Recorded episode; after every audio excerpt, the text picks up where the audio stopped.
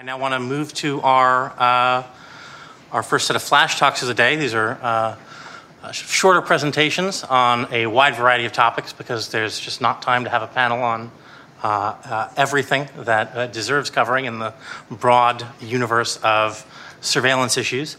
and so we begin, Alan Butler, who is the general counsel of EPIC, is going to look at the question of how often prosecutors use uh, the courts to track people uh, using location surveillance orders? Uh, the answer, somewhat disturbingly, being um, we're just not sure. Um, but Epic and Alan are working to try and dislodge some of that information.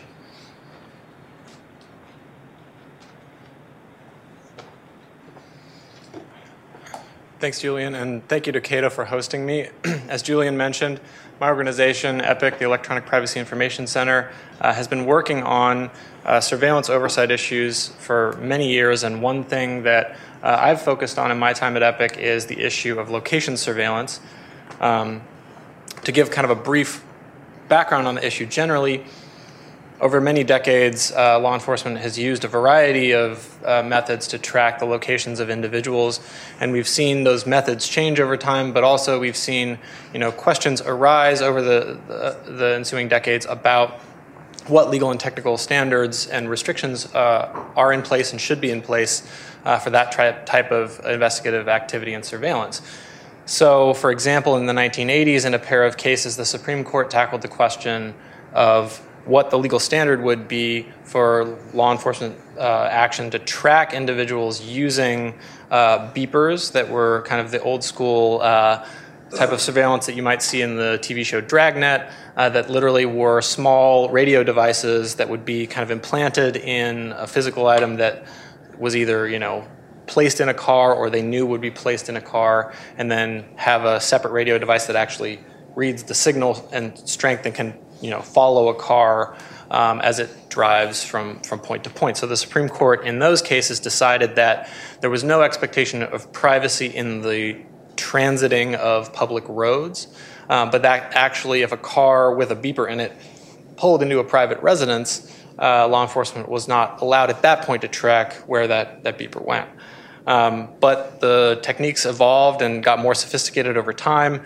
Uh, and in fact, in the 1990s, law enforcement began developing uh, special technologies to track uh, cell phones and other mobile devices and cellular devices. Uh, these were originally developed in the military context and then deployed by law enforcement in the United States. They're commonly referred to as IMSI catchers, sometimes called stingrays. Uh, these devices were being deployed without warrants. They were uh, being deployed really without knowledge of, of most people certainly not those that were subject to them, but even really of the courts, uh, they were being authorized generally under the an application for a pen register, which uh, in the 1970s meant an order to, to get logs of the calls to and from a particular phone number. Um, but that was being used in the 1990s and, and, on to authorize direct tracking of phones using special uh, radio hardware that could identify nearby devices and even uh, measure their distance or their triangulate their location. But in the, through the 1990s and into, the 2000s, law enforcement began using other forms of targeted location surveillance, including uh, physical GPS devices that they may actually attach to vehicles or other items. Um, that was dealt with in the U.S. versus Jones case in the Supreme Court, and that was heard in 2011, 2012. There, the Supreme Court ultimately decided that the attachment and use of a GPS device to track the movements of a vehicle was a search under the Fourth Amendment, um, distinguishing the earlier cases from the 1980s and kind of reinvigorating the law of the Fourth Amendment standards around location surveillance. But throughout the 2000, late 90s, 2000s, and certainly into today, the most prevalent form of location surveillance is actually the collection of data from cell phone companies uh, about typically the towers that a phone is connected to. So, uh, in a city like Washington, D.C., there is a huge number of cell phone towers that, that is necessary to support all of the devices that we all use every day.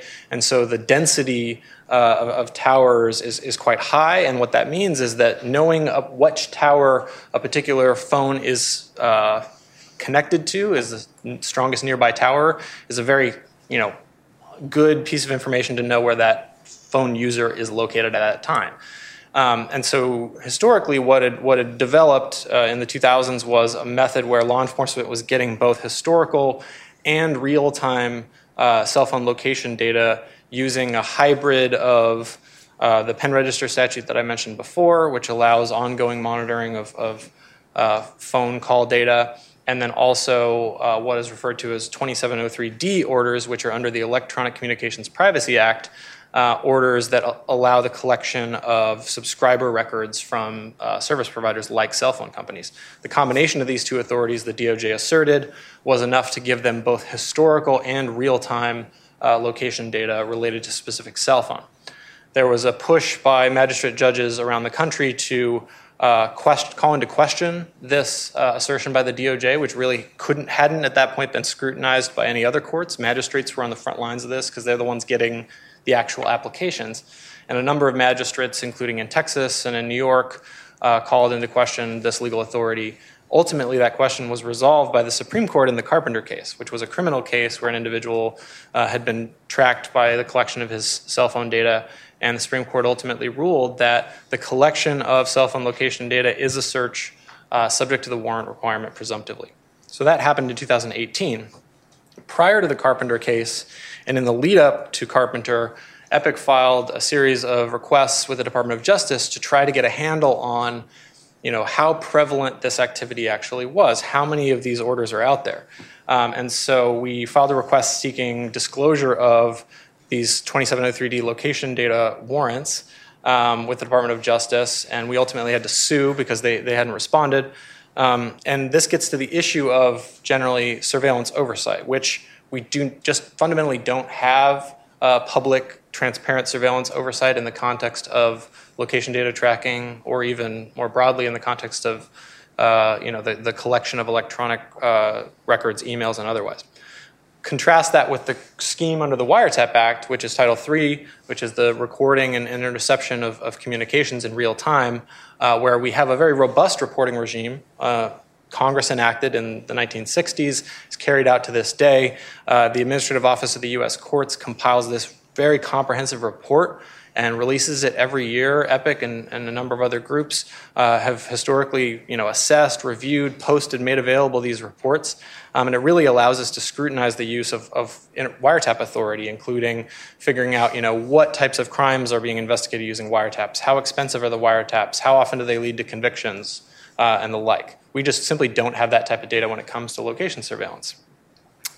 Um, including pen registers, as I mentioned, GPS tracking, cell phone location data, uh, IMSI catchers. We do uh, have actually a lot more information, ironically, about foreign intelligence surveillance because, again, there's statutory authority and requirements there that there be annual and semi annual reporting on that activity. Um, so, what do we do when we don't have these transparency reports? Well, we try epic is trying to find out as much as we can about what's actually happening so we use the other tools at our disposal the freedom of information act.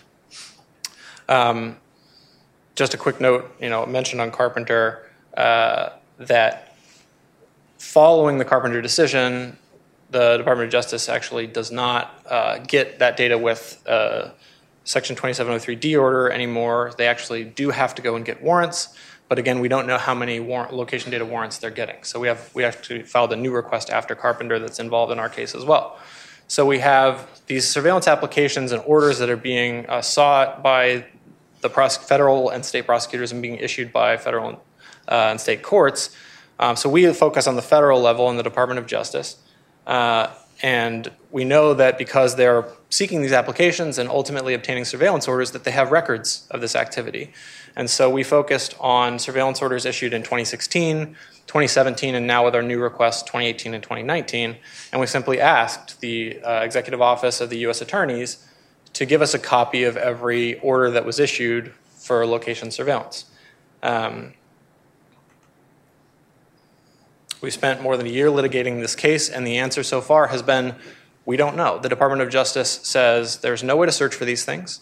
Um, and we, you know, obviously pride beyond the initial answer of we can't search for them because they're not in, you know, the general law enforcement database that we have access to. Well, they have, they've never disputed that they actually have the records. These surveillance orders are obviously uh, used by the prosecutors who are executing their cases. And so we, we pried further and said, well, you know, can we focus on, let's focus on a particular office, uh, maybe the most sophisticated offices in the country, like the U.S. Attorney's Office here in D.C. or in the Southern District of New York. So let's ask them, do they have a method for tracking uh, their surveillance applications or orders? Uh, both of them came back and basically said, no, we don't track this at all, and also we can't search our electronic files because uh, we have so many files, and if we search them, it will break our computers, and we can't do our work. Um, so we can't search the Department of Justice's files, which is what we're currently challenging, right? The assertion that there's no way to search uh, the electronic records of uh, the prosecutor's offices, the federal government agencies that are subject to FOIA. Um, but we also went further when we said, okay, the, the, these large, sophisticated offices can't search their electronic files because there are so many. How about the smallest U.S. Attorney's Office in the continental U.S., which is in the Eastern District of Oklahoma? Uh, also, they simply said, no, we can't search that. Um, and through the litigation, we've learned that that office has a grand sum total of one terabyte of files uh, from its prosecutors, and they can't search it. So we're currently litigating this case, and we're hoping uh, to get an order that will, a favorable order that will uh, force them to go through some of these records and identify some of the orders uh, that that they do have. We know that prosecutors in some of these offices have been uh, beginning to integrate these files into their uh, case management and other database systems. And simultaneously, uh, there's been an effort here in DC by um, Jason Leopold and the Reporters Committee for the Freedom of the Press to unseal uh, old surveillance orders for closed cases. Uh, and as a result of that case, which was brought around the same time as ours, um, there's actually now an agreement between the District of Columbia Federal Court and the U.S. Attorney's Office and the DOJ here to issue uh, basically unsealing orders and, and, reports twice a year that categorize all of the surveillance applications that are filed. So you can actually find these now on the District of Columbia Federal Court website under their standing orders. You can see a list. For example, if you look at the, the, the report that was filed last April, you can see a list for a six month period of every uh, surveillance application that was filed in federal court in DC. Uh, and that includes information about whether it's you know, a pen register order, whether it's a, a, order for cell phone location data or whether it's an order for email records or, or the like. Um, so again, we're, we're, there's no question that these orders exist. We're just trying to uncover them to add to the fund of public information about uh, surveillance and how prevalent this activity is because we frankly just don't know enough about how often these authorities are used and in the grand bigger conversation about what uh, you know legal restrictions should be in place over these different types of surveillance i think it's critical uh, to have that type of information uh, but I, as i did note earlier we did learn through the course of our case that the day the carpenter decision was issued uh, the Computer Crimes Division of DOJ issued guidance to all federal prosecutors that said you do have to get obtain warrants to get uh, this type of cell phone location data.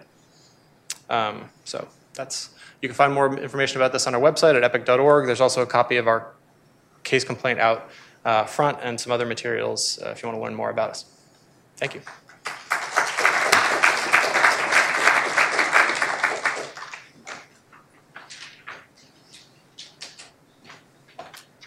Thanks, Alan. And uh, before we head to lunch, uh, our second flash talk is going to be uh, from uh, Gabriel Rottman of the Reporters Committee for the Freedom of the Press.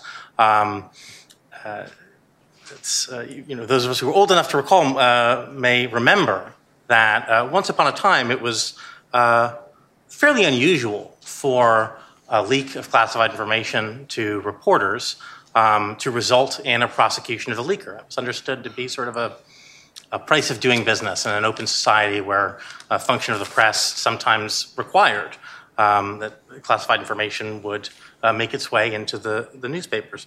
Um, but over the last decade, we've seen an explosion of the use of the Espionage Act, really passed um, to target spies, um, used as a way of going after people who leak to press. Uh, uh, the Reporters Committee has, of course, been tracking that, and uh, Gabriel will provide some details of that explosion of prosecutions.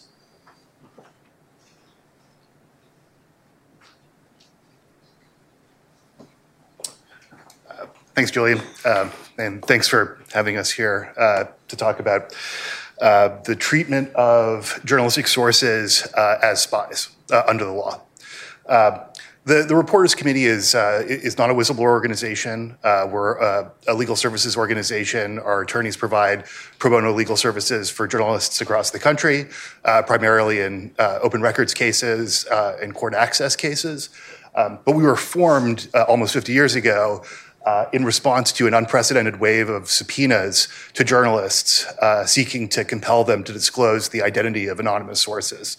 Um, and the reason why that's important to news gathering is pretty obvious. Uh, if you can't uh, confirm, if you can't assure your source of confidentiality, then they won't be your source. The sources dry up, and news gathering as a whole is, is harmed. Um, and so, this particular issue, uh, the use of spying laws, specifically the 1917 Espionage Act that was passed shortly after uh, America's entry into World War I against journalistic sources, um, is, is a core uh, component of this, uh, this mission to protect news gathering and to protect reporter source confidentiality. Um, I don't have a lot of time, uh, so I'm going to be pretty high level. Um, what I was going to do is uh, you know, you can see this is a, a, this is one of a few resources that we put together uh, on our website at uh, rcfp.org um, that you can go to that tracks uh, the proliferation of these cases uh, over time and specifically over the last the last decade. Um, and there's this. There's also a comprehensive chart uh, that we've put together that lists all of the media leak cases, uh, not just under the Espionage Act, but going back to um, the founding of the country, um, cases where there has been a confrontation between the press uh, and uh, and the government over uh, efforts to disclose the identity of of confidential reporter sources. Um, so I would urge you, please, to to look at that. Um, talking about the Espionage Act, we're, we're talking about something rel- relatively specific. Uh, the, as I say, the Espionage Act was passed in 1917. Uh, there was express debate uh, during the uh, deliber- congressional deliberation before passage of that law over whether uh, it would apply uh, or confer censorial power to President, at that point, Woodrow Wilson, uh, to actually block the publication of national defense information uh, in newspapers um, and to potentially punish it after, after the fact. Congress uh, expressly rejected those provisions. Um, but the law has evolved over time um, to include provisions that apply to traditional spying the, the transfer or sale of military defense secrets to hostile foreign powers. Um, but there are also provisions that, read in isolation, um, simply apply to either the transfer by an, a person with authorized access to military defense information or a person with unauthorized access to defense information um, to a person not authorized to receive it.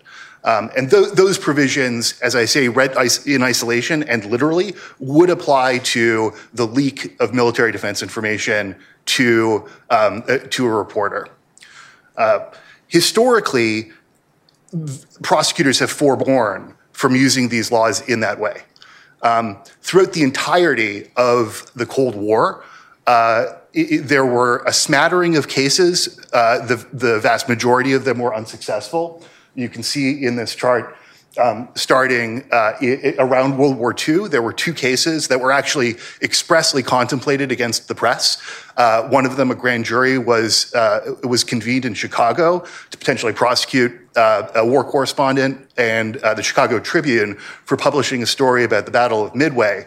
Uh, the grand jury in that case refused to indict because ultimately the the, the Navy would not provide um, code breakers to, to, testify in front of the grand jury about the potential harm from the disclosures. Uh, the grand jury refused to indict in that case. Um, the second case resulted in much reduced charges, uh, although a plea agreement for the editor of a left wing magazine called Amerasia. Um, in 1957, there was a case uh, against the first express case under the Espionage Act uh, against a, an Army colonel involved in uh, the Jupiter missile program. Um, again, his case was res- resolved under uh, much reduced charges, and he was permitted to continue to serve.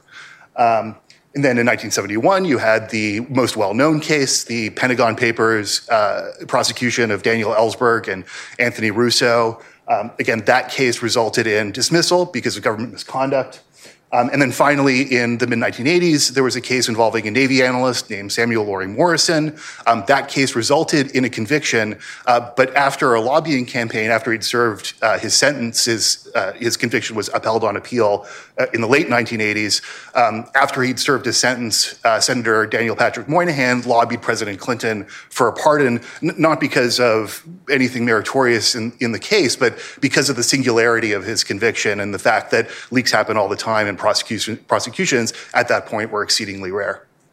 Um, then in the early 2000s, uh, you had um, a couple of cases that uh, ostensibly involved uh, leaks but they, they weren't sort of pure. They weren't exactly like the Morison case. You had one case involving um, uh, the American Israel Public Affairs Committee, uh, two employees there, uh, an alleged conspiracy with a Pentagon analyst uh, to, to disclose information about Iran. Um, there were allegations in that case of disclosures to the press. Uh, that case also uh, resulted in um, much, much reduced charges for the the insider, the Pentagon analyst, um, and dismissal for the, the two employees. Um, and then there was the, the Val- Valerie Plame uh, disclosure that resulted in the prosecution of, uh, uh, Scooter Libby. Um, that case started as a leak case under not the Espionage Act, but a, a law that I'll, I'll, briefly touch on in a second um, that specifically applies to the disclosure of the identity of undercover intelligence uh, officers. Um, and again, that case resulted in the conviction of Libby uh, under false statements um, but it wasn't a pure leak case.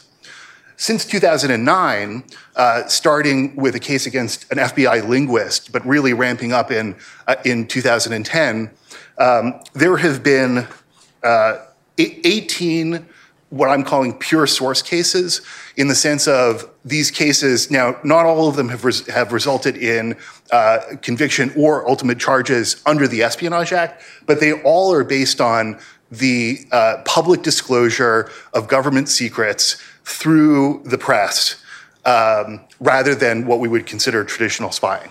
Um, and you know those 18 cases uh, include the the names that we've heard today already, including uh, Chelsea Manning, um, Edward Snowden. Uh, they also include, for instance, uh, General David Petraeus, uh, who uh, accepted a, a, a plea agreement um, all, but also in, in a leak case.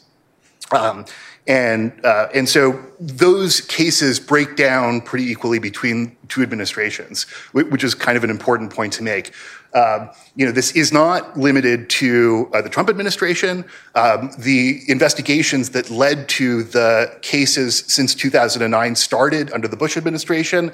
Um, but under the Obama administration, you saw nine or 11 of these cases, again, depending on how you count. Um, so again, I would urge you to go to the website because I won't get into the the, the number crunching. Um, it can be kind of in the weeds, but we're basically talking about 18 pure source cases and then two other cases uh, that that look slightly different in that they involve the public disclosure of these secrets, not traditional spying, um, but they're not exactly in the journalistic context. One of those cases I'll talk about in a second.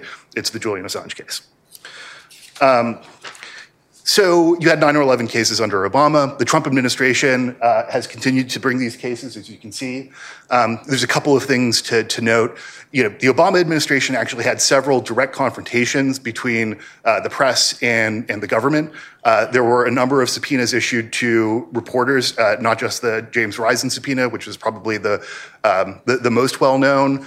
Uh, there was also an Associated Press subpoena that uh, covered uh, more than 30 phone lines uh, used by potentially more than 100 reporters. And then there was also a search warrant that was, uh, that was uh, sought and obtained for the Gmail uh, of a national security reporter. Um, in another case, the Kim case.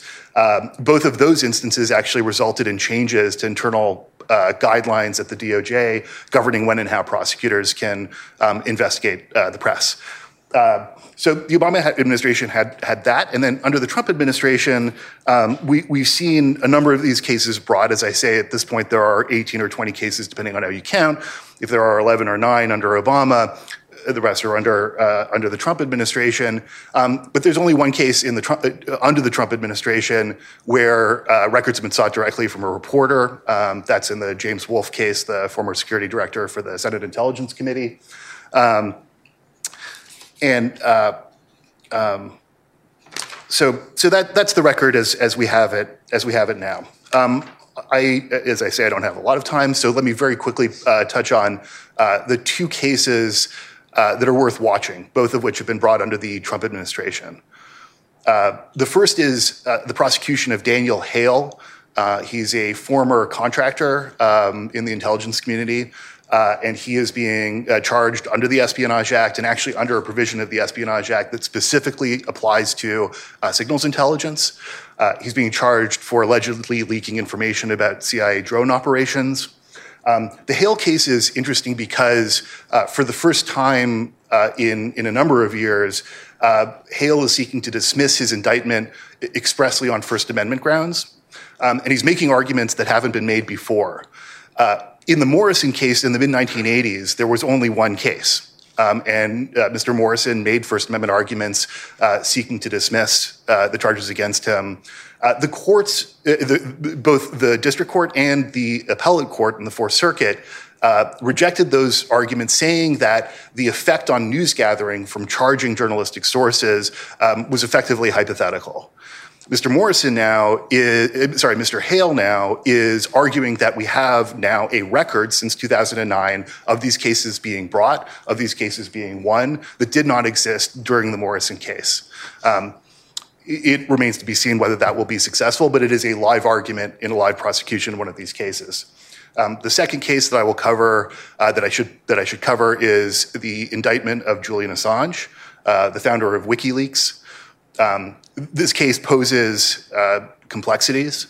Uh, Mr. Assange was initially indicted under one count uh, of, effect, of, consp- of, a conspiracy to uh, hack into uh, SIPRNet, the secret level classified network um, maintained by the Department of Defense. Uh, that charge is complicated because it included, uh, it's a conspiracy claim, uh, and the agreement underlying the conspiracy is the solicitation, receipt, and publication of classified information. Uh, but it requires the, that the government uh, allege and prove an overt act in service of that conspiracy, and that was to crack a password.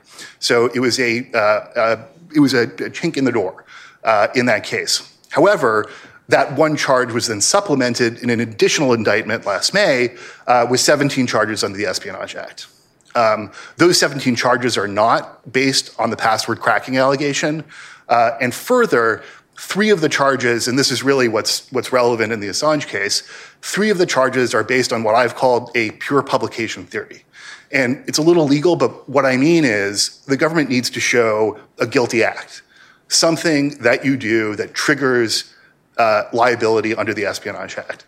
That single act in three of the charges in the Assange case is simply the posting of classified information online. Um, it's the first time that the federal government has successfully obtained an indictment under a pure publication theory. Um, and the government has tried to distinguish it by arguing that the Assange case is different because uh, WikiLeaks, when they published the Chelsea Manning material, uh, failed to redact the names of assets and informant, U.S. assets and informants. That's true. The Reporters Committee has said it's an ethical and practical distinction between uh, WikiLeaks and Assange and the other news organizations that reported on the same material. Um, it's not a legal distinction. Uh, and there's nothing in the way that the government has pled these charges that would preclude bringing charges under a similar theory uh, against a news, organ- news gathering organization for publishing classified information. In any event, so I have 13 minutes left. Uh, 13 minutes, I wish. Uh, I have 10 seconds left. Uh, so let me just uh, let me just conclude by uh, pointing again to our website, uh, rcfp.org. Um, we have a number of resources, both uh, deep dives analyzing the Assange case, both the initial indictment and the superseding indictment. Um, we have the uh, a chart which is you know at this point 150 pages long. It's pretty interesting. There's a lot of cases from the 19th century um, involving Congress, of all things, and you can find that on our website as well. Uh, and then the project that I run, the Reporters Committee, puts out a weekly newsletter that follows these cases in um, probably excruciating detail. So I would urge you to subscribe for that as well. Thanks very much.